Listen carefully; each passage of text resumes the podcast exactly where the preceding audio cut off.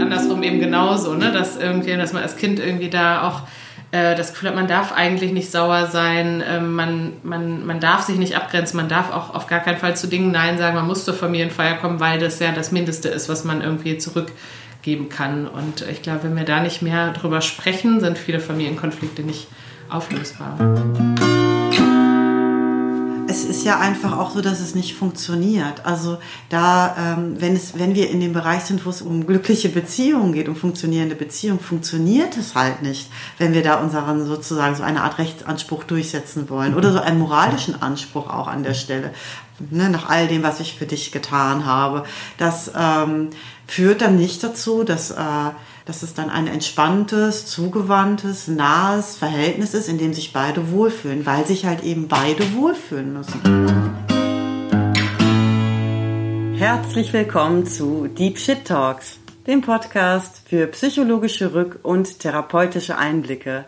Von und mit Katrin Terwil und Tina Steckling. Wir freuen uns, dass ihr dabei seid.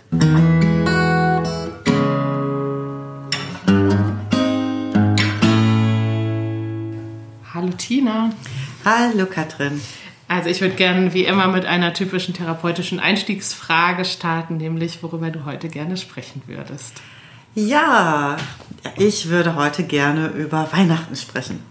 Äh, und zwar nicht unbedingt über das Fest Weihnachten an sich, sondern über das, was es mit uns macht, wenn wir zu diesem Anlass ähm, uns zusammenfinden, vielleicht zurückfahren, unsere Familie besuchen und äh, ja, was das da auch so für Herausforderungen so mit sich bringen kann. Ein ähm, bekannter äh, Psychotherapeut von mir sagte einmal, ähm, zu Weihnachten regredieren alle. Also und das bedeutet so ein bisschen, also zu Weihnachten fallen wir auch gerne auf Bewältigungsmuster zurück, die vielleicht manchmal ähm, ne, eher so ein bisschen weniger ausgereift sind und vielleicht auch eher manchmal ein bisschen kindlicher sind. Und äh, das haben, glaube ich, die alle auch schon mal erlebt. Und deswegen, ähm, genau, es ist vielleicht ein gutes äh, Thema, beziehungsweise kann das vielleicht ganz hilfreich sein, jetzt vor Weihnachten sich da schon mal so ein bisschen zu wappnen. Vielleicht zum Thema kindlich und regredieren. Falls man es hört, der Hund kaut unter dem Tisch einen Gummiring. genau. Ähm, und es wurde sich auch schon beschwert aus den ersten Staffeln, dass wir immer nur sagen, der Hund sei dabei und man hört ihn ja gar nicht. Also vielleicht wird es heute etwas anders. Also soll ich das Mikro mal noch ein bisschen näher an den Hund halten? Ich glaube, jetzt ist es gut zu hören. Ja, sorry für die Unterbrechung, aber ich dachte, ich erkläre kurz, was das Ui, Ui, Ui macht, falls man es äh, hört.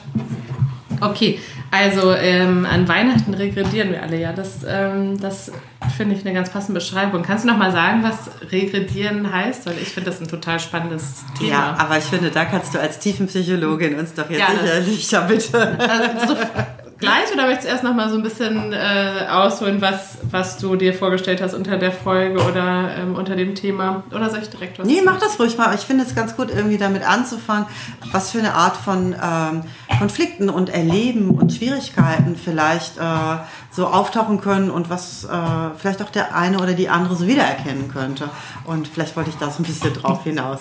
Ja, also Regression ähm, ist quasi, also man, man sagt, wir haben äh, alle eine gewisse äh, gewisse, wir hatten ja mal in, in einer anderen Folge, welche war das noch zum Thema auch Persönlichkeitsstörungen, also die toxische zum Thema toxische Beziehungen, die dritte, ne? da haben wir auch nochmal so gesagt, ah, es gibt so Werkzeugkoffer und wir haben alle unterschiedliche Werkzeuge in unseren Koffern, um mit schwierigen Situationen umzugehen. Und in der tiefen Psychologie würde man sagen, okay, wir haben Abwehrformen, reifere und unreifere Abwehrformen und man erlernt die so mit der Zeit, also relativ früh verlernen wir, äh, erlernen, verlernen, erlernen, verlernen. genau, freudscher Versprecher ist auch ein Abwehr, äh, Abwehr sagt man. Ähm, ähm, also in der, äh, wenn wir, wenn wir ganz jung sind, lernen wir zum Beispiel, dass ähm, das Aufschieben oder Verschieben, dass man eine Weile lang einen Impuls zum Beispiel unterdrückt, dass man vielleicht nicht sofort, wenn man Hunger hat, was zu essen bekommt oder nicht sofort, also relativ früh dann Sauberkeitserziehung, nicht sofort, wenn man zur Toilette muss, zur Toilette geht oder sich in die Hose macht und so weiter. Und ähm, deswegen nennen sich einige reif, weil sie schon relativ viel psychische Stabilität erfordern, um zu funktionieren. Beispielsweise intellektualisieren, rationalisieren, Humor. Das sind Sachen, die eher zu den reifen Abwehrmechanismen gehören. Und warum heißt das trotzdem Abwehrmechanismen? Weil man, weil man auch wenn das äh, eine der gesündesten Formen ist oder auf jeden Fall das Erwachsenste mit Dingen umzugehen, trotzdem bedeuten kann, dass wir Gefühle abwehren. Beispiel, ich bekomme eine Krebsdiagnose und setze mich ganz, ganz viel kognitiv damit auseinander, lese wahnsinnig viel ähm, und komme aber so vielleicht nicht an das Angstgefühl nicht so sehr ran, sondern bin eher auf der konstruktiven Seite und kann es trotzdem sein, dass es ein bisschen eine Abwehr ist. Und Regression ist, dass man punktuell oder für eine Zeit ähm, runterrutscht auf diesen Stufen und ähm, eher kindlich reagiert, eher unreif reagiert, eher mit einem eher schlechter geeigneten Werkzeug aus der früheren Biografie. Und das kann zum Beispiel sein, weil man sich irgendwo auch total wohl und aufgehoben fühlt, weil man, also beispielsweise in der Psychoanalyse liegt man ja auch auf der Couch in der Behandlung, auf der, also während der Behandlung und man sagt auch, das ist vielleicht nicht für alle geeignet, die vielleicht sehr schwer erkrankt sind oder Psychosen haben, äh, dass es sein kann, wenn man da sich so wahnsinnig wohlfühlt und so ein bisschen ja, alles so ein bisschen rutschen lässt, auch die Abwehr nicht mehr ganz so straff zusammenhält, dass man dann vielleicht in so einen äh, eher wahnhaften Zustand kommt. Also es kann sein, weil man sich wohlfühlt und geborgen. Es kann aber auch sein, weil ähm, zum Beispiel ähm, hormonell etwas ist oder sich der, das Leben total verändert in Schwangerschaften. Also man sagt manchmal auch, Schwangerschaft ist wie eine Regression oder überhaupt Kinder bekommen. Also ich kenne auch Männer, die gesagt haben, ich fühle mich gerade, als müsste ich meinen Rucksack wieder neu packen mit Dingen, die ich kann und wie ich mit Konflikten umgehe.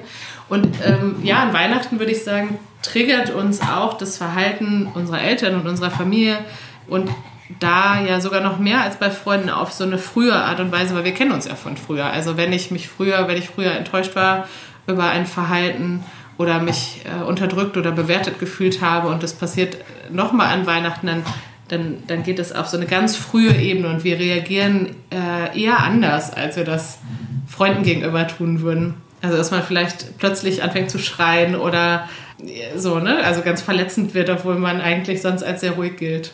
Genau, also es, äh, in der Schematherapie würde man anstelle der Abwehr sozusagen dann eher von Bewältigungsstrategien sprechen, die dann aber auch genauso wechseln können und unterschiedlich sind. Und das, was dann so aktiviert wird, sind dann eher so die Schemata, also eben alte Schemata. Und genau, wie Katrin jetzt gerade gesagt hat, also dass äh, in dem Moment, wo wir dann auch wieder Kind sind im Elternhaus, werden natürlich auch diese ganzen alten Bilder und ganzen ähm, äh, auch das Erleben von damals und unsere Rolle natürlich auch viel eher wieder aktiviert und ähm, der ähm, kontrollierende und uns führende Verstand ist dann nicht immer sozusagen quasi, hat da nicht immer Oberwasser oder sitzt da nicht immer unbedingt am Ruder und das merken wir dann ja manchmal so.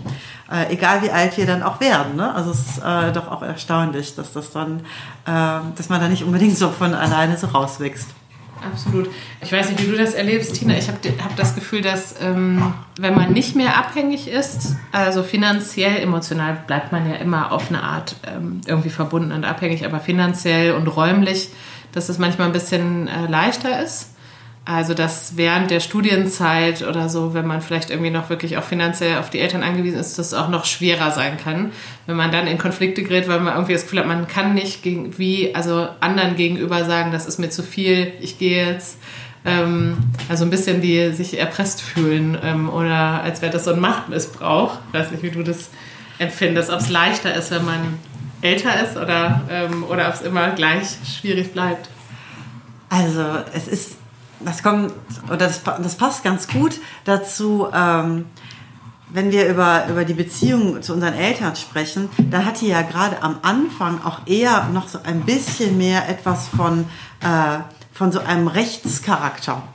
Also es geht nicht nur darum, dass zwei gleichwertig autonome Menschen jetzt frei entscheiden, ob sie miteinander Zeit verbringen möchten oder nicht, sondern am Anfang gibt es da eben eine Abhängigkeit und eben und eben auch tatsächlich auch äh, andere äh, naja, anderen juristischen Sachverhalt auch tatsächlich. Ich, äh, ich spreche das an, weil das, wenn wir über sozialkompetentes Verhalten sprechen, das ganz wichtig ist, so zu unterscheiden, in welchem zwischenmenschlichen Bereich äh, befinden wir uns gerade. Und in so einem sozialen Kompetenztraining, wobei sozial kompetentes Verhalten das Verhalten ist, was sozusagen äh, im Zwischenmenschlichen zum Erfolg führt oder besser ausgedrückt, in der Abwägung von positiver und negativer Konsequenzen sich möglichst günstig auswirkt. Und dann ist es halt sozial kompetent. Ist es wichtig, so unterscheiden zu können, wo befinde ich mich denn hier gerade? Und zwar unterteilt also dieser Ansatz soziale Situationen in entweder Situationen, wo es darum geht, sein Recht durchzusetzen oder wo es darum geht, gesunde Beziehungen zu führen äh, oder darum geht, um Sympathie zu werben. Ne, wenn es darum geht, sein Recht durchzusetzen, das sind so Sachen, äh, ne, alles Richtung, keine Ahnung, wenn ich jetzt zum Beispiel ein T-Shirt kaufe und äh, da ist ein Loch drin und ich habe ja ein Anrecht darauf, dass ich vernünftige Ware für mein Geld bekomme. Da geht es ganz eindeutig in der Situation um Recht und nicht so sehr darum, wie denn die Verkäuferin das vielleicht findet, wenn ich das T-Shirt jetzt zurückbringe und ob die dann vielleicht traurig ist oder einen schlechten Tag hat oder so. Nichtsdestotrotz gibt es Menschen, die das total schwierig finden äh, und für die gibt es dann äh, klassisch eher so ein bisschen aus der Verhaltenstherapie kommt, dann so, ne, so Übungssituationen, mal irgendwie in den Mediamarkt gehen, sich eine Stunde beraten lassen und nichts kaufen oder so weil es das Recht ist, weil man das halt darf. Und ähm, in, also gesunde und, und gleichwertige Beziehungen führen, da geht es halt eigentlich immer darum, dass beide Parteien gleich wichtig sind. Also beide Bedürfnisse sind wichtig. Ne? Also was ich möchte, wird immer wieder abgewogen mit dem, was der andere möchte und dass sich beide äh, Seiten wohlfühlen und man eben immer wieder Kompromisse schließt. Und ich habe so den Eindruck, um da jetzt so ein bisschen äh, daran anzuschließen, was du sagtest, dass die Übergangszeit, wenn man noch zu Hause wohnt, äh, ist es ja nicht ganz so gleichberechtigt sozusagen. Und dann ähm, gibt es ja so dieses Bestreben danach, dass das langsam in ein Verhältnis eben übergeht zwischen zwei gleichwertig erwachsenen Personen. Und das kriegen halt manche besser hin und manche nicht ganz so gut. Aber es ist auf jeden Fall eine Zeit, so vielleicht so mit dem Studium, mit dem gerade Ausziehen, wo das sozusagen alles so ein bisschen neu verhandelt wird. Und naja, gesund ist das, was flexibel ist und was so ein bisschen nachgibt und nicht so, nicht so starr bleibt. Und der dritte Bereich beim sozialen Kompetenztraining ist ähm, um Sympathie werben. Also wo es einfach darum geht, dass ich meine eigenen Bedürfnisse zurückstelle und mich eher unterordne um der Beziehung willen. Wenn ich zum Beispiel, keine Ahnung, die Telefonnummer von dem netten Barista haben möchte, dann ist mir das egal, wenn er den Kaffee verschüttet hat. Dann äh, verzichte ich da so auf mein Recht und dann muss ich das auch nicht unbedingt aushandeln. Ne? Dann sage ich dann eher nein, ist ja kein Problem. Und das ist halt manchmal so ähm, zu beobachten, dass auch gerade in familiären Situationen, es, wo es eigentlich um eben diesen Bereich von Beziehung geht und um Kompromisse und Aushandeln äh, und ähm, Gleichwertigkeit auch, dass es da dann äh, manchmal doch in, in diesen eher so ein bisschen Recht durchsetzen oder äh, unterordnenden Sympathieverben in die eine oder andere Richtung sich da so ein bisschen so drin stecken bleibt. Ja, total spannend, äh, weil ich, das war mir jetzt vorher noch gar nicht so, so klar, aber ich habe gerade so spannende Parallelen gesehen zu so tiefen psychologischen Themen, also beispielsweise um Sympathieverben äh, klingt jetzt erstmal nach so was nice to have mäßigem, aber als Kind ist das ja überlebenswichtig, hochrelevant, also die, das narzisstische Bedürfnis befriedigt zu bekommen, also dass mal irgendwie sich was ausgedacht hat, dass die Eltern äh, Interesse haben, zumindest in der Regel, vielleicht auch nicht immer, dazu kann ich gleich auch noch mal kurz was sagen, aber dass, äh, dass wir Anerkennung bekommen, dass wir Lob bekommen, dass wir irgendwie toll gefunden werden. Ne? Absolut. Ne? Irgendwie, Absolut. Ähm, äh, so, also, dass wir sympathisch oder toll oder interessant gefunden werden. Und das mit dem Recht durchsetzen, dass man da auch ein Recht hat, das finde ich äh, interessant in familiären Konstruktionen, weil ich habe den Eindruck, da rühren sehr, sehr viele Konflikte her, dass Eltern beispielsweise das Gefühl haben, ähm, dass ihre Kinder ihnen etwas schuldig sind oder dass, ähm, dass das immer ein gegenseitiges Geben und Nehmen ist und vielleicht so, dass man am Anfang viel, viel mehr gibt als Eltern, aber dann ab einem bestimmten Punkt auch was zurückfordern kann. Äh, vielleicht Pflege im Alter oder wie sich jemand zu verhalten hat, wenn er zu Hause ist. Und das finde ich einen der schwierigsten Punkte, weil es eben, so sehr ich das verstehen kann, ähm, dass wenn man auch sehr, sehr viel aufgibt, ähm, ob nun mit bewusster Kinderentscheidung oder äh, vielleicht auch, weil man äh, schwanger geworden ist, ohne das geplant zu haben, aber trotzdem sehr, sehr viel aufgibt, sehr, sehr viel gibt und wahnsinnig viel reinsteckt, dass man irgendwie so das Gefühl hat, da müsste ja was zurückkommen. Wenn man, wenn man sich vorstellt, es wäre eine Freundschaft, dann wäre man wahrscheinlich schon nach einem Jahr ähm, sauer, dass man so ne, von, der, von der Gegenseite nicht so viel zurückbekommt oder nur so ein Lächeln oder ein äh, Gaggel ähm, Ja. ähm, und ich finde, es ist halt ein äh, Vertrag, wo eben die Gegenseite gar nicht unterschrieben hat. Ne? Also wo ich manchmal, auch wenn ich mhm. Eltern in Therapie habe, sagen muss, das äh, mag sich so anfühlen und verständlich sein bei dem ganzen verlorenen Schlaf oder dem, was man auch an, an ja, also an Geld, an Zeit, an Sorgen mhm. investiert. Aber am Ende hat man sich selber entschieden und ja. das Kind hat sich nicht, äh, die Eltern ausgesucht, nicht entschieden, ob es auf dieser Welt sein möchte, nicht gesagt, ah, wenn ihr das tut, dann äh, tue ich am Ende das und hat erstmal gar keine Verpflichtung. Und die muss man sich, finde ich, erarbeiten, wie äh, zwischen zwei Gleichgesinnten. Natürlich, je älter ein Kind wird, desto leichter ist das, aber so, also als wäre man eine WG, dass man in der WG aushandeln muss, wenn du das dreckig, dreckig machst, machst du bitte das sauber. Und wenn, ähm, ne, wenn ich dich in Ruhe lassen soll mit deinem unaufgeräumten Zimmer, dann gelten hier vielleicht in dem Zimmer meine Regeln und so weiter.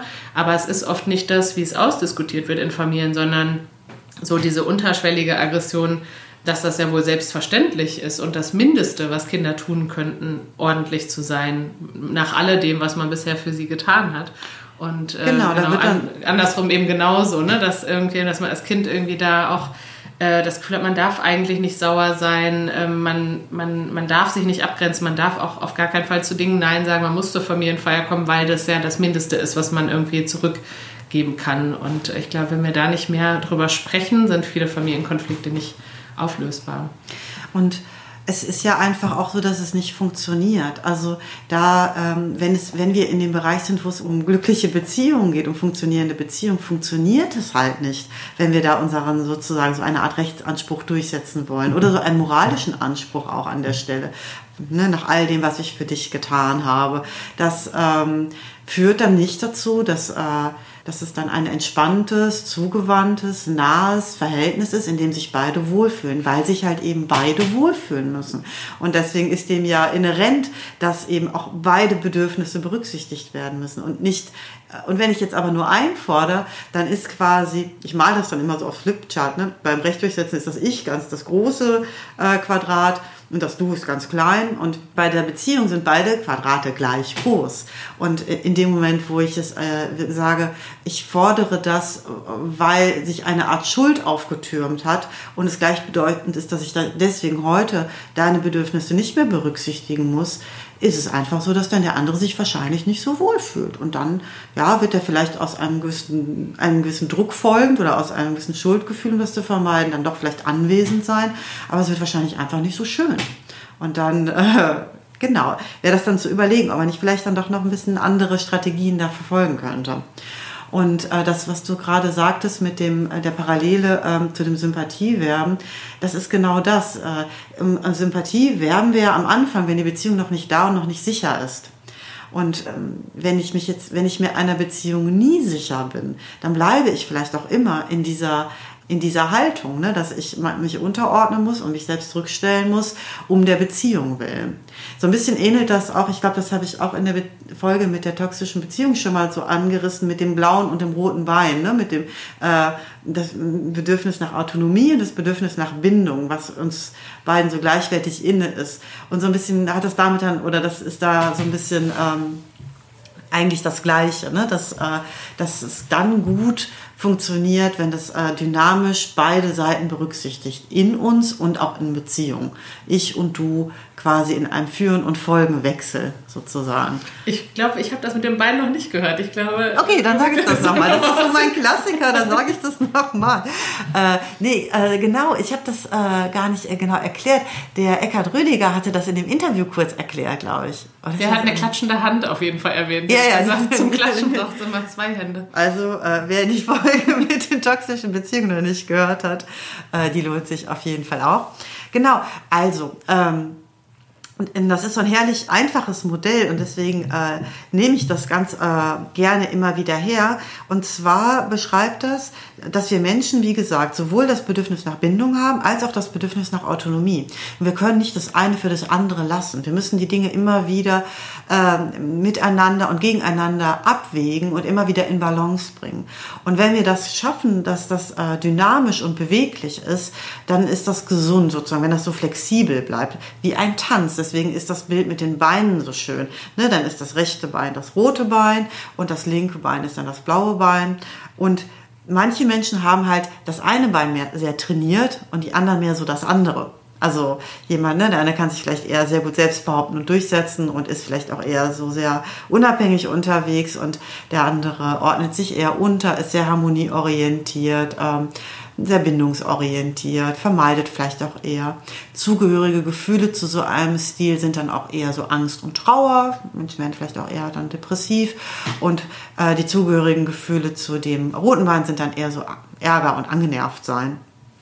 Und wenn wir das so merken, dass wir in der einen oder in der anderen Richtung so ein bisschen starr oder rigide verharren, ist es immer ein guter Hinweis, sozusagen ein bisschen wieder auf die andere Seite zu gehen. Und in Beziehung ist das genauso. Äh, kennst du vielleicht ja auch so, äh, ne, so aus der Paartherapie, Paarberatung, dass dann oft so äh, Rollen sich dann sozusagen äh, so verhärten und auch gegenseitig sozusagen man sich da eher so ein bisschen drin hochschaukelt, dass dann vielleicht der eine immer mehr so auf die, ich sag mal, egoistischere, freiheitsliebende, abenteuersuchende äh, rote Seite geht und vielleicht der andere mal mehr in die abhängigere, äh, unterordnendere, im, immer bindungsorientierte Seite geht und dass es dann schwierig ist. Ne? Das wird dann irgendwann immer rigider, das verstärkt sich gegenseitig. Das wird von alleine dann auch nicht unbedingt besser. Und deswegen ist es dann sehr hilfreich, äh, ja genau, also in der Paartherapie ist dann hilfreich, den Menschen sozusagen so ein bisschen aus diesen Rollen zu helfen und sich dann auch dahinter wieder ne, mit dem anderen Seite des Bedürfnisses auch wieder so ein bisschen vertrauter zu machen. Genau. Ich bin gerade so angefixt vom äh, Paartherapie-Thema, aber frage mich, ob das zu weit zu Da machen wir auch schon noch mal eine Folge. eine Folge zu machen. Ganz ähm, genau. Genau, und deswegen, äh, wie kamen wir da jetzt drauf mit dem blauen und dem roten Bein? Nicht, äh, also es ist auf jeden Fall ähm, dass man zwischen Kindern und Eltern eben eher eine, äh, eine nicht ausgewogene, flexible Beziehung hat. Oder also dieses, ähm, du kamst vom ums Recht werden, dass man wahrscheinlich da eher in der genau. unterwürfigen Rolle ist. Und, ähm, Beziehungsweise wenn die, wenn die Beziehung unsicher ist, dann kann das gut sein, dass wir irgendwie vielleicht sehr stark das Bedürfnis haben oder das, den Eindruck haben, dass wir es den Eltern oder den anderen Familienmitgliedern äh, sehr recht machen müssen. Und das immer wieder erst nochmal ähm, quasi wiederherstellen und beweisen oder in irgendeiner Weise, also das quasi initiieren müssen, dass da eben etwas gut läuft oder wir eben sympathisch wirken oder anerkannt werden. Genau. Dass der Kontakt dann nicht auch einfach so besteht, dass nicht so viel, ähm, genau, nicht so viel Vertrauen vielleicht drin ist.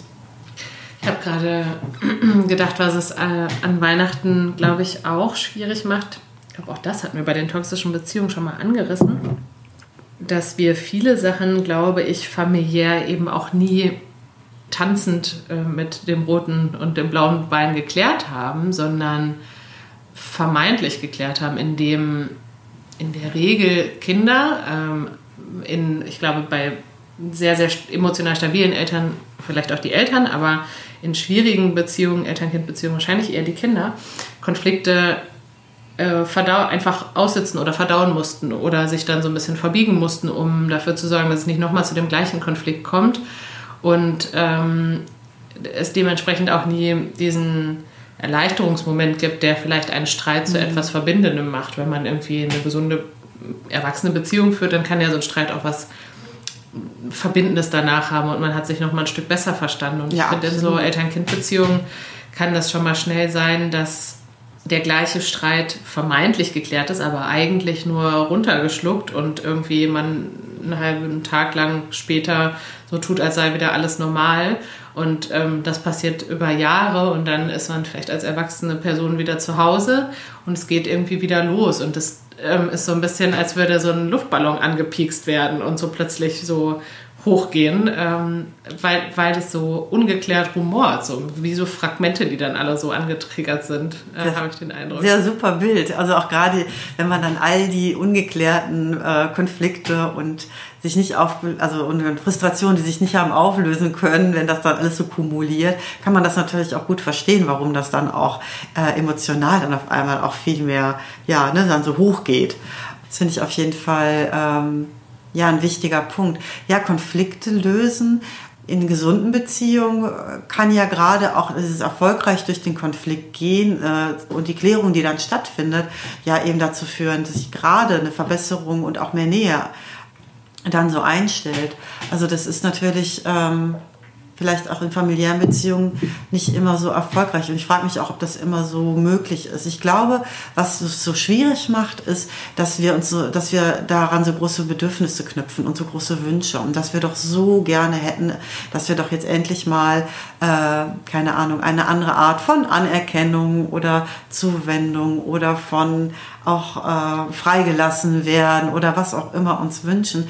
Und dass das so schwierig ist, dann so deine eigenen Gefühle so bei sich zu halten. Und um einen Konflikt erfolgreich klären zu können, ist das halt total wichtig, dass wir unsere Gefühle bei uns halten und nicht, und auch, dass wir die Verantwortung für die, für unsere Gefühle und für die Erfüllung unserer Bedürfnisse übernehmen.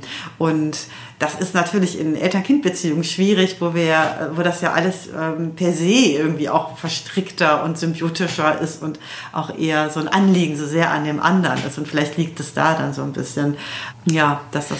Ich glaube, das ist äh, tatsächlich auch die große Krux des ähm, Elternwerdens. Ich meine, ich habe den Eindruck, dass eben dadurch, dass es am Anfang kleine Wesen sind, die äh, nicht alleine lebensfähig sind und ja im Vergleich zur Tierwelt eigentlich ja Frühgeburten auch, also die wirklich äh, eigentlich gefühlt gar nicht dafür gemacht sind, schon auf dieser Welt zu sein. Und am Anfang ist es ja so, dass so alles irgendwie alle Verantwortung auf den Eltern lastet und ähm, gefühlt jede kleine Handlung zum Tod führen könnte oder fürs Überleben wichtig ist und dann so Schritt für Schritt loszulassen und sehen, ah ja, okay, es ist trotzdem ein, ein eigenes Wesen mit eigenen Genen und eigenen Gefühlen und eigener Epigenetik und eigenem, eigener Biografie, anderer Umwelt, anderer Zeit, ist schon super schwer. Und ähm, also selbst wenn, wenn, wenn Kinder noch zu Hause wohnen, aber dann später denke ich ähm, erst recht, dass mh, auch der Moment, das, wie gehe ich damit um, wenn, wenn mein Kind sauer ist oder Schmerzen hat oder mich nicht in Ordnung findet oder überhaupt äh, Schwierigkeiten im Leben hat. Ähm, ist das, wessen Schuld ist das? Ist das meine Schuld oder darf das auch so nebeneinander stehen? Also in der tiefen Psychologie sagt man dazu die ähm, selbst Objektgrenzen und Objekt ist irgendwie immer der andere. Das sind so ein bisschen die alten Begriffe, die ähm, irritierend klingen, warum jetzt andere Objekte sind, aber es ist ja im Prinzip auch wurscht. Äh, das heißt quasi, dass man oft feststellt in Eltern-Kind-Beziehungen, dass die Selbstobjektgrenzen nicht gut funktionieren. Also dieses, ähm, äh, mein Kind hat irgendwie Schmerzen beim Haare kämmen und ich kann deswegen meinem Kind irgendwie nicht die Haare kämmen, weil das mich so sehr zerreißt, während ich jetzt kein Problem damit hätte, einer Freundin so ein bisschen die verknoteten Haare durchzubürsten. Also irgendwie, dass es da, dass es so durchlässiger ist, was aber dann auch oft zu so verworrenen Streitereien führt, weil, äh, weil ich so mit drin hänge. Ich bin quasi selber, also ich bin schuld, wenn mein Kind Liebeskummer hat oder zu wenig oder zu viel isst oder ähm, ne, was auch immer, hinfällt. Also selbst wenn ich nicht dabei war.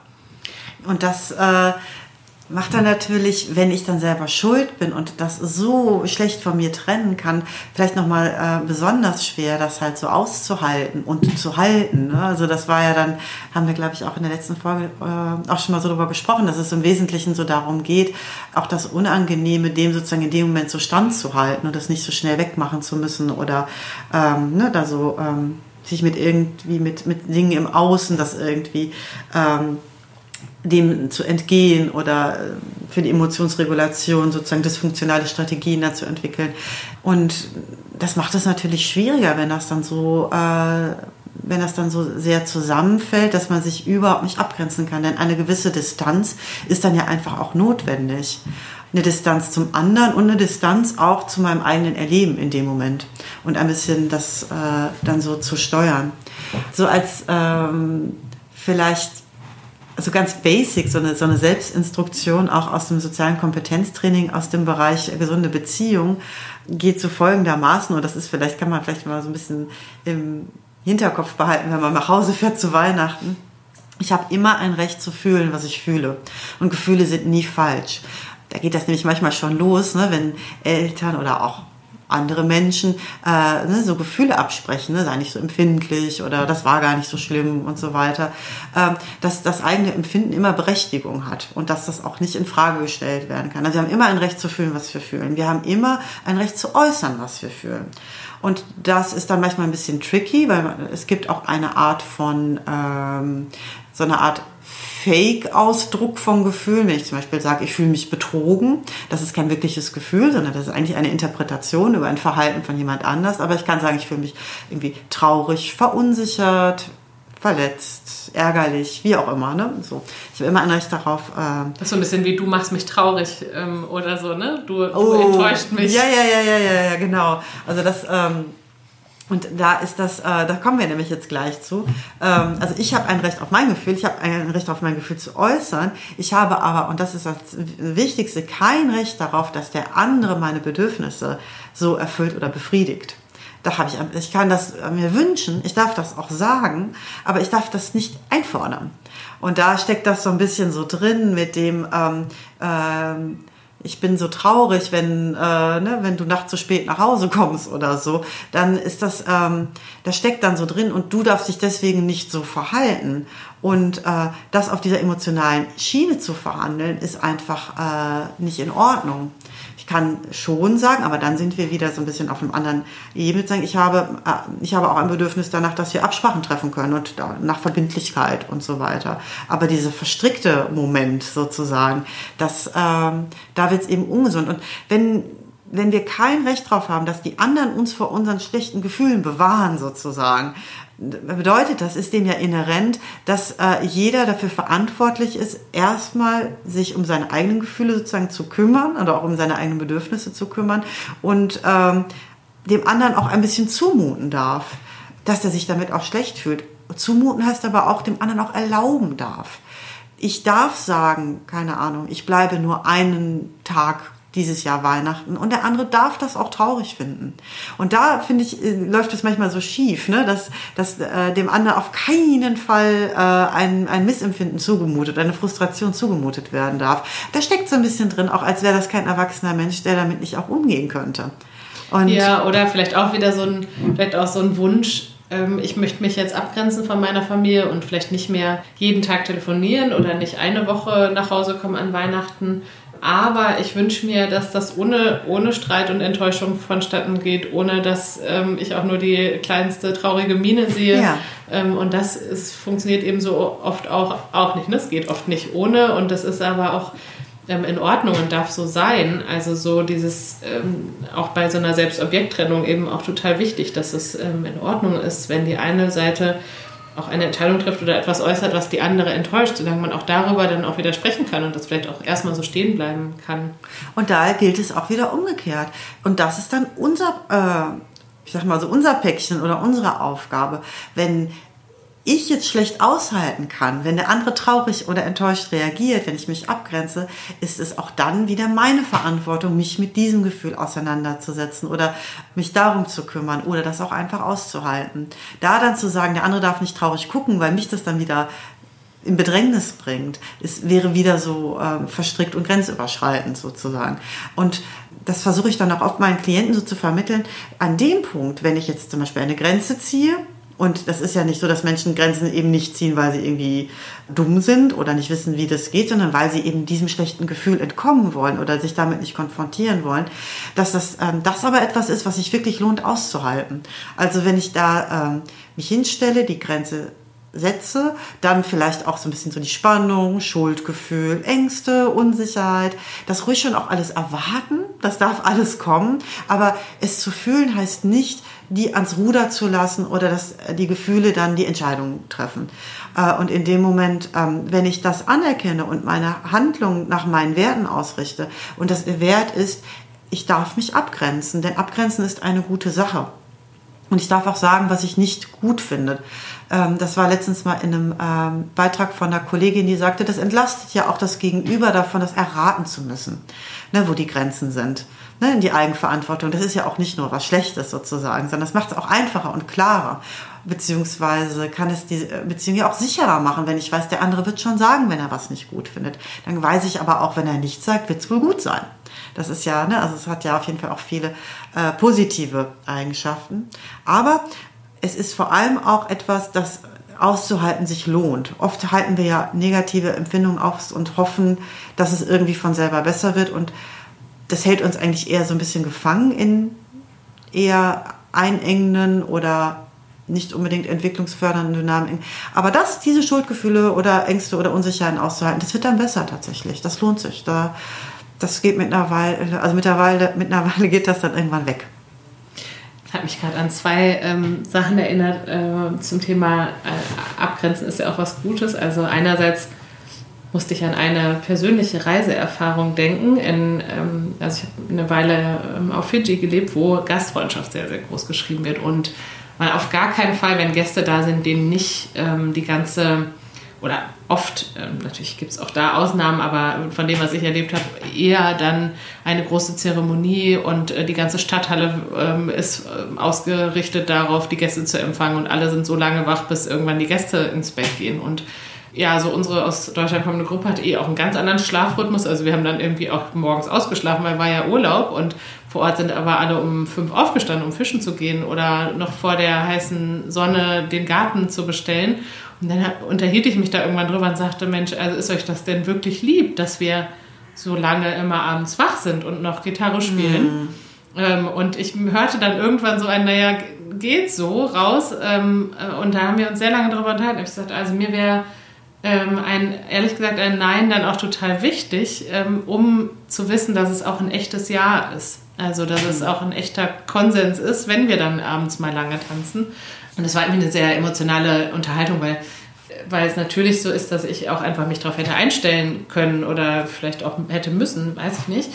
Und äh, das Zweite, woran es mich erinnerte, war äh, mit einem Gespräch mit einer Freundin zum Thema Kinder bekommen, die meinte, das Verflixte daran ist ja, dass sie, sie ist auch Psychotherapeutin, dass sie meinte, wenn sie mal irgendwann Kinder bekommt, dann äh, würde sie natürlich einerseits äh, wollen, dass die sehr eng mit ihr verbunden bleiben, wenn man schon quasi so viel gibt und ähm, äh, sich vielleicht auch mit der Entscheidung nicht leicht tut, aber gleichzeitig wüsste man doch fachlich, dass es super wichtig wäre, dass Kinder sich abgrenzen und ihr eigenes Ding finden und auch Nein sagen und einen vielleicht irgendwann auch mal peinlich finden oder nicht kommen möchten und ihre eigene Familie gründen. Also es sei ja eine ziemliche Zwickmühle. Und ähm, also ich glaube auch tatsächlich, dass man sich vielleicht auch als Eltern nochmal klar machen muss, dass das wahnsinnig gesund ist, dass manche Menschen 150 Stunden in Therapie verbringen, um sich zu trauen, zu sagen, ich komme nicht an Weihnachten oder mir gefällt das nicht ja. gut oder wenn du so mit mir sprichst, dann, dann komme ich nicht mehr und dass, äh, dass man, so schwer das ist, eigentlich dann stolz auf seine Kinder auch sein sollte, weil das ja auch bedeutet, dass sie vielleicht, wenn sie mal in einer toxischen Beziehung sind, irgendwann Nein sagen oder wenn auf der Arbeit mit ihnen was passiert oder sie vom, vom, von der Führungskraft schwierig behandelt werden, vielleicht sich irgendwann abgrenzen und sagen können, was ihnen gut tut und was nicht. Ähm, also eigentlich eine sehr, sehr wichtige Kompetenz. Und ähm, da finde ich auch sehr wichtig, dass Eltern das nicht versuchen zu untergraben. So nach dem, also sowas kann ja auch schon sehr früh losgehen mit irgendwie, das gibt dem Onkel Ewald doch mal ein Küsschen oder sowas, ja, obwohl man das vielleicht nicht möchte. Oder auch den, den Eltern ein Küsschen geben, obwohl man sich vielleicht gerade nicht danach fühlt. Was das auch bedeutet für sexuelle Selbstbestimmung zum Beispiel, ja, ohne jetzt so ein Bild zeichnen zu wollen, wie jede einzelne Handlung von Eltern ist immer an, wer weiß was für ein Schicksal von Kindern schuld. So einfach sind die Zusammenhänge ja auch nicht. Aber eigentlich, glaube ich, ist es auch wichtig, ähm, so ein Stück weit stolz zu sein, so enttäuschend das vielleicht ist. Was, glaube ich, auch noch eine Rolle spielt, ist so das mediale Bild oder das Bild, was auch Eltern untereinander von ihren Familien zeichnen. Ich habe auch den Eindruck, dass viele Eltern oder Familien so ein Bild davon haben, wie es wohl woanders läuft, wie gut sich alle anderen an Weihnachten verstehen oder wie eng alle anderen mhm. Familien miteinander verknüpft sind. Und das ist aus meiner Sicht auch überhaupt nicht real. Also dass ähm, irgendwie dann dass Eltern enttäuscht sind, wenn, wenn mal so eine Abgrenzung kommt, ähm, weil man sich das so anders ausgemalt hat. Aber im Vergleich zu vielen anderen Familien ist es eigentlich immer noch ein sehr enger Kontakt, ne? wenn man sich austauscht, so im Freundesbekanntenkreis in unserem Alter. Es gibt, äh, da sind ja eher diejenigen, die Ausnahmen, die sagen, ähm, ich bin eigentlich jedes Wochenende zu Hause und wir sind irgendwie beste Freunde. Also das ist ja eher selten, oder wie siehst du das? Ja, also äh, würde ich wahrscheinlich auch äh, nicht ganz unkritisch sozusagen sehen, wenn man jetzt als erwachsener Mensch irgendwie seine Freizeit immer nur äh, bei den Eltern äh, verbringt. Also will ich jetzt auch nicht pauschal so sagen, ne? aber im Prinzip, ich finde das so schön, dass du sagst, dass das ähm, so was Unterstützenswertes ist. Und das ist, ich finde, das ist auch so ein bisschen so die Definition von Liebe, ne? dass ich dem möchte, dass der andere sich gut entwickelt und auch wenn das entgegen meiner eigenen Bedürfnisse so in dem Moment ist, ne? dass es äh, mir nicht nur immer darum, also in dem Moment nur darum geht, was äh, sich für mich selber jetzt in dem Jahr gut anfühlt. Von daher finde ich das so, ähm, so schön. Andererseits äh, kann ich ja auch nur geben, was ich so zu geben habe. Ich habe äh, letztens so einen Beitrag gesehen, ähm, wie der in der Mediathek, es war vom NDR, da ging es so um, äh, ich weiß nicht, ob du das kennst, so, äh, so eine Ernährungs, äh, so Ärzte, die so über, über gesunde Ernährung, äh, ne, irgendwie so verschiedene körperliche Erkrankungen irgendwie ähm, beeinflussen und heilen möchten. Und da war so das, ähm, da war so ein einer, der da vorstellig wurde, ein junger Mann, Anfang 30, äh, übergewichtig. Und ähm, dem wurde dann eben erklärt, dass er eben schon, äh, der hatte einen Herzinfarkt, schon mit Anfang 30. Und das eben anscheinend wegen Arterienverkalkung aufgrund der schlechten Ernährung. Und dann... Ähm, hat man ihm das dann alles erklärt und wie ungesund das ist. Und dann hat man nachher mit der Mutter gesprochen. Und die hat tatsächlich in die Kamera gesagt, ja, der Sohn, der wäre ein guter Esser, da wäre sie auch sehr froh. Und das schadet dem gar nicht, der verträgt alles. Äh, das wären die guten Gene. Und man hatte der Mutter schon gesagt, dass der ihr Sohn aber schon wegen der Ernährung einen Herzinfarkt hatte. Und jetzt könnte man natürlich die Hände über den Kopf zusammenschlagen und denken, so meine Güte, ne? da füttert die ihr Kind tot sozusagen. Und andererseits ist es ähm, natürlich auch tragisch, weil wahrscheinlich vom Alter war das eine Frau der Nachkriegsgeneration, die hat wahrscheinlich auch noch Hunger erlebt oder zumindest Mangel. Für die ist vielleicht, wenn sie auf anderen Ebenen ihre Gefühle nicht so Ausdruck verleihen kann, vielleicht Essen kochen, so der ähm, ne, einzige Weg sozusagen, ihre Emotionen auszudrücken. Und vielleicht kann sie das tatsächlich auch nicht anders und nicht äh, und dann einfach mit dem Finger drauf zu zeigen, finde ich, ist dann auch so kurz gegriffen. Ne? Und natürlich ist es ein Zustand, der ähm, veränderungsbedürftig ist, weil er ja auch, äh, ne, ist wirklich ungesund, emotional, wie jetzt auch schon sogar dann eben körperlich. Aber trotzdem würde ich ähm, wäre ich da auch immer vorsichtig, da einen bösen Willen oder so zu unterstellen. Ich denke, da sind wir dann auch wieder beim Werkzeugkasten. Ne? Dann kann man da vielleicht in dem Moment auch nicht, ähm, also wie, wie tragisch oder wie dramatisch das eigentlich ist, wenn man dann auf solche dysfunktionalen Strategien dann nicht verzichten kann. Und dann hilft das sicherlich da zumindest ähm, zu schauen, wie denn wohl oder was denn besser oder wann funktioniert es denn gut. Ja, ich glaube, um auch da nochmal kurz reinzugehen, äh, in der Therapie ist ja oft ganz relevant, dass wir, ein, dass wir feststellen, was uns an Unrecht widerfahren ist oder widerfährt, was uns vielleicht auch stört an unseren Eltern oder an ähm, unseren Partnern, aber gleichzeitig gerade auch bei den Eltern uns immer auch nochmal klar machen, es gibt eigentlich keine Eltern, die absichtlich ähm, ihren, also die, die bessere Werkzeug, Werkzeuge in ihrem Koffer haben und absichtlich schlechte benutzen. Also es tun ja alle ihr Bestes und ähm, können eben auch nur, wie du gerade gesagt hast, ne, das nutzen, das geben, was sie auch haben. Und äh, das ist oft so eine Krux in Therapien, habe ich den Eindruck, dieser Punkt, weil beides gleichzeitig eben richtig ist. Also ich kann sagen, mir hat was gefehlt, mit mir hat das was gemacht, mich hat das verletzt, mich hat das nachhaltig verletzt ähm, und trotzdem irgendwie ein Verständnis entwickeln dafür, dass auch meine Eltern eine Geschichte haben.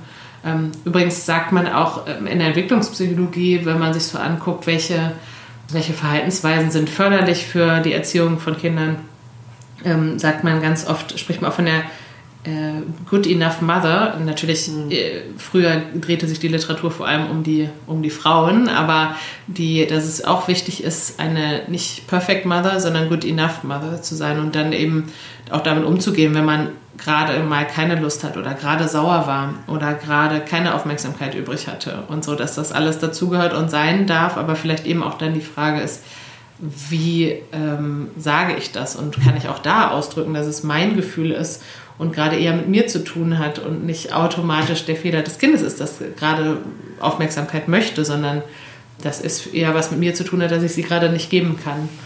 Ähm, hast du denn, wenn wir auf die, auf die Uhr gucken, um einen guten Punkt zu finden, noch so ein paar ähm, Ideen für Menschen, die jetzt bald wieder äh, eng auf ihrer, mit ihrer Familie sind, vielleicht noch ja. enger als vorher äh, durch Lockdown? Ähm. Auf jeden Fall. Also es gibt so eine Metapher, ähm, dass man, wenn man im Flugzeug sitzt zum Beispiel, dass man ja erst sich selber ähm, die Sauerstoffmaske aufsetzen soll und dann seinen Sitznachbarn oder seinen Kindern.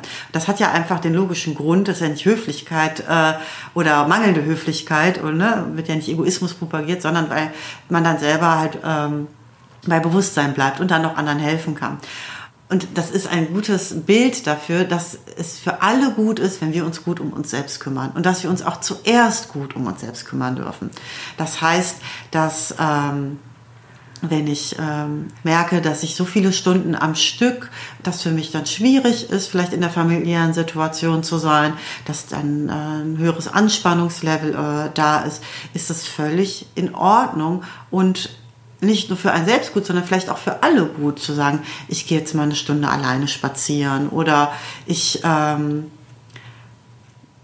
ja, oder zum Beispiel auch die ähm, Verantwortung für die Situation in einer Weise so zu übernehmen, dass ich sage, ich möchte über äh, bestimmte Themen jetzt gar nicht sprechen.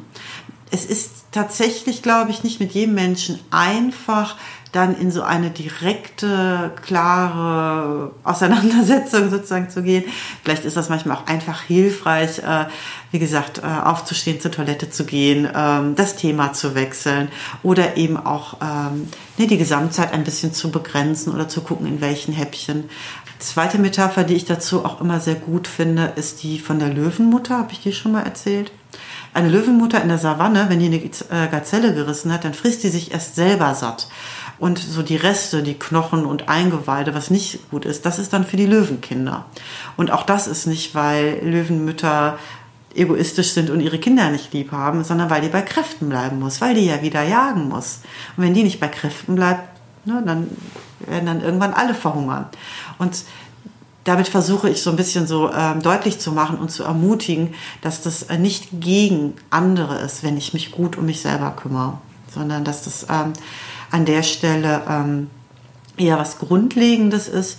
Und im Weiteren ist das natürlich auch so, wenn ich das darf, dürfen die anderen das auch. Wenn ich mich abgrenzen darf, erlaube ich im Prinzip auch, dass ein Nein in Ordnung ist, auch für andere.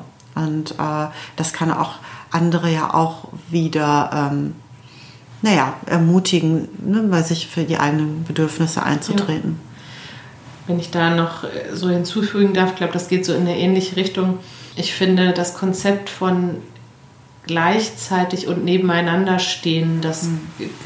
sich vermeintlich widersprüchliche Dinge beide wahr sein dürfen. In Paartherapien wie in Familien, mhm. dass es, also ich finde, oft in Streitereien hört man ja aber oder ne, also wenn jemand sagt, ich war doch pünktlich, dann heißt das automatisch, du hast gerade gelogen oder ähm, ne, immer machst du das und das, dann heißt das automatisch, dass die andere Person ähm, denkt, sie macht alles richtig und also dass Dinge so direkt auch eine Aussage haben, wenn sie eigentlich nur erstmal eine Selbstaussage sind und dass man versucht, dass Dinge nebeneinander stehen dürfen, wenn man mit der Familie redet und vielleicht auch sogar ähm, ganz bewusst unterscheidet, wer schildert jetzt gerade die eigene ganz persönliche Perspektive und versucht das nicht zu sehr mit Du setzen und Aussagen über den anderen, sondern mhm. eher das eigene schildern und die anderen geben sich eher Mühe zuzuhören. Ich, man kann ja auch sehr, sehr Leute damit überraschen, wenn man plötzlich mal gut zuhört, anstatt sofort in den Verteidigungsmodus zu gehen und nochmal zusammenfasst und nochmal sagt, okay, also aus deiner Perspektive ist es so und so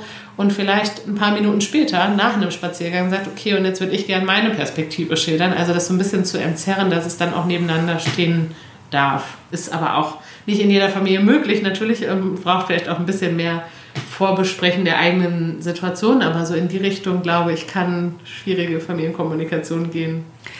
Auf jeden Fall, glaube ich, ist es auch wichtig anzuerkennen, dass wir gerade eine wirklich schwierige Zeit haben, dass vermutlich das Anspannungslevel bei den meisten Menschen eher höher ist und dann vielleicht auch ein bisschen nachsichtig damit zu sein, dass das jetzt auch nicht alles irgendwie ähm, ganz harmonisch und ganz verständnisvoll und so ein bisschen äh, wie im Bilderbuch ablaufen muss, sondern das kann ja auch äh, eine liebevolle Haltung zu sein, da so ein bisschen großzügig mit sich und auch mit den anderen zu sein. Was eben aber auch nicht heißt, dass man sich dann ne, so rein zwingen muss, sondern einfach äh, daraus ergibt sich dann ja vielleicht auch eher wieder dann nicht so hohe Erwartungen zu haben. Nicht an sich selbst und auch nicht an die anderen und ein bisschen ressourcenorientiert zu schauen. Ne? Was ist denn wohl schön und was, äh, was könnte denn wohl klappen? Ja, schönes Schlusswort. Äh, danke, Tina. Und ich wünsche dir eine schöne Weihnachtszeit. Ja, danke schön, Katrin. Dir auch. Danke. Das war's also von uns für heute. Sagt uns gerne, wie ihr es fandet. Wir freuen uns über eure Rückmeldungen, Kommentare und Bewertungen. Mehr von Katrin gibt es bei LinkedIn und bei katrin-terwil.de und mehr von mir zu lesen gibt es bei soulmates.berlin und folgt mir gerne bei Instagram. Da bin ich Soulmates Berlin ohne Punkt dazwischen. Dann bis zum nächsten Mal.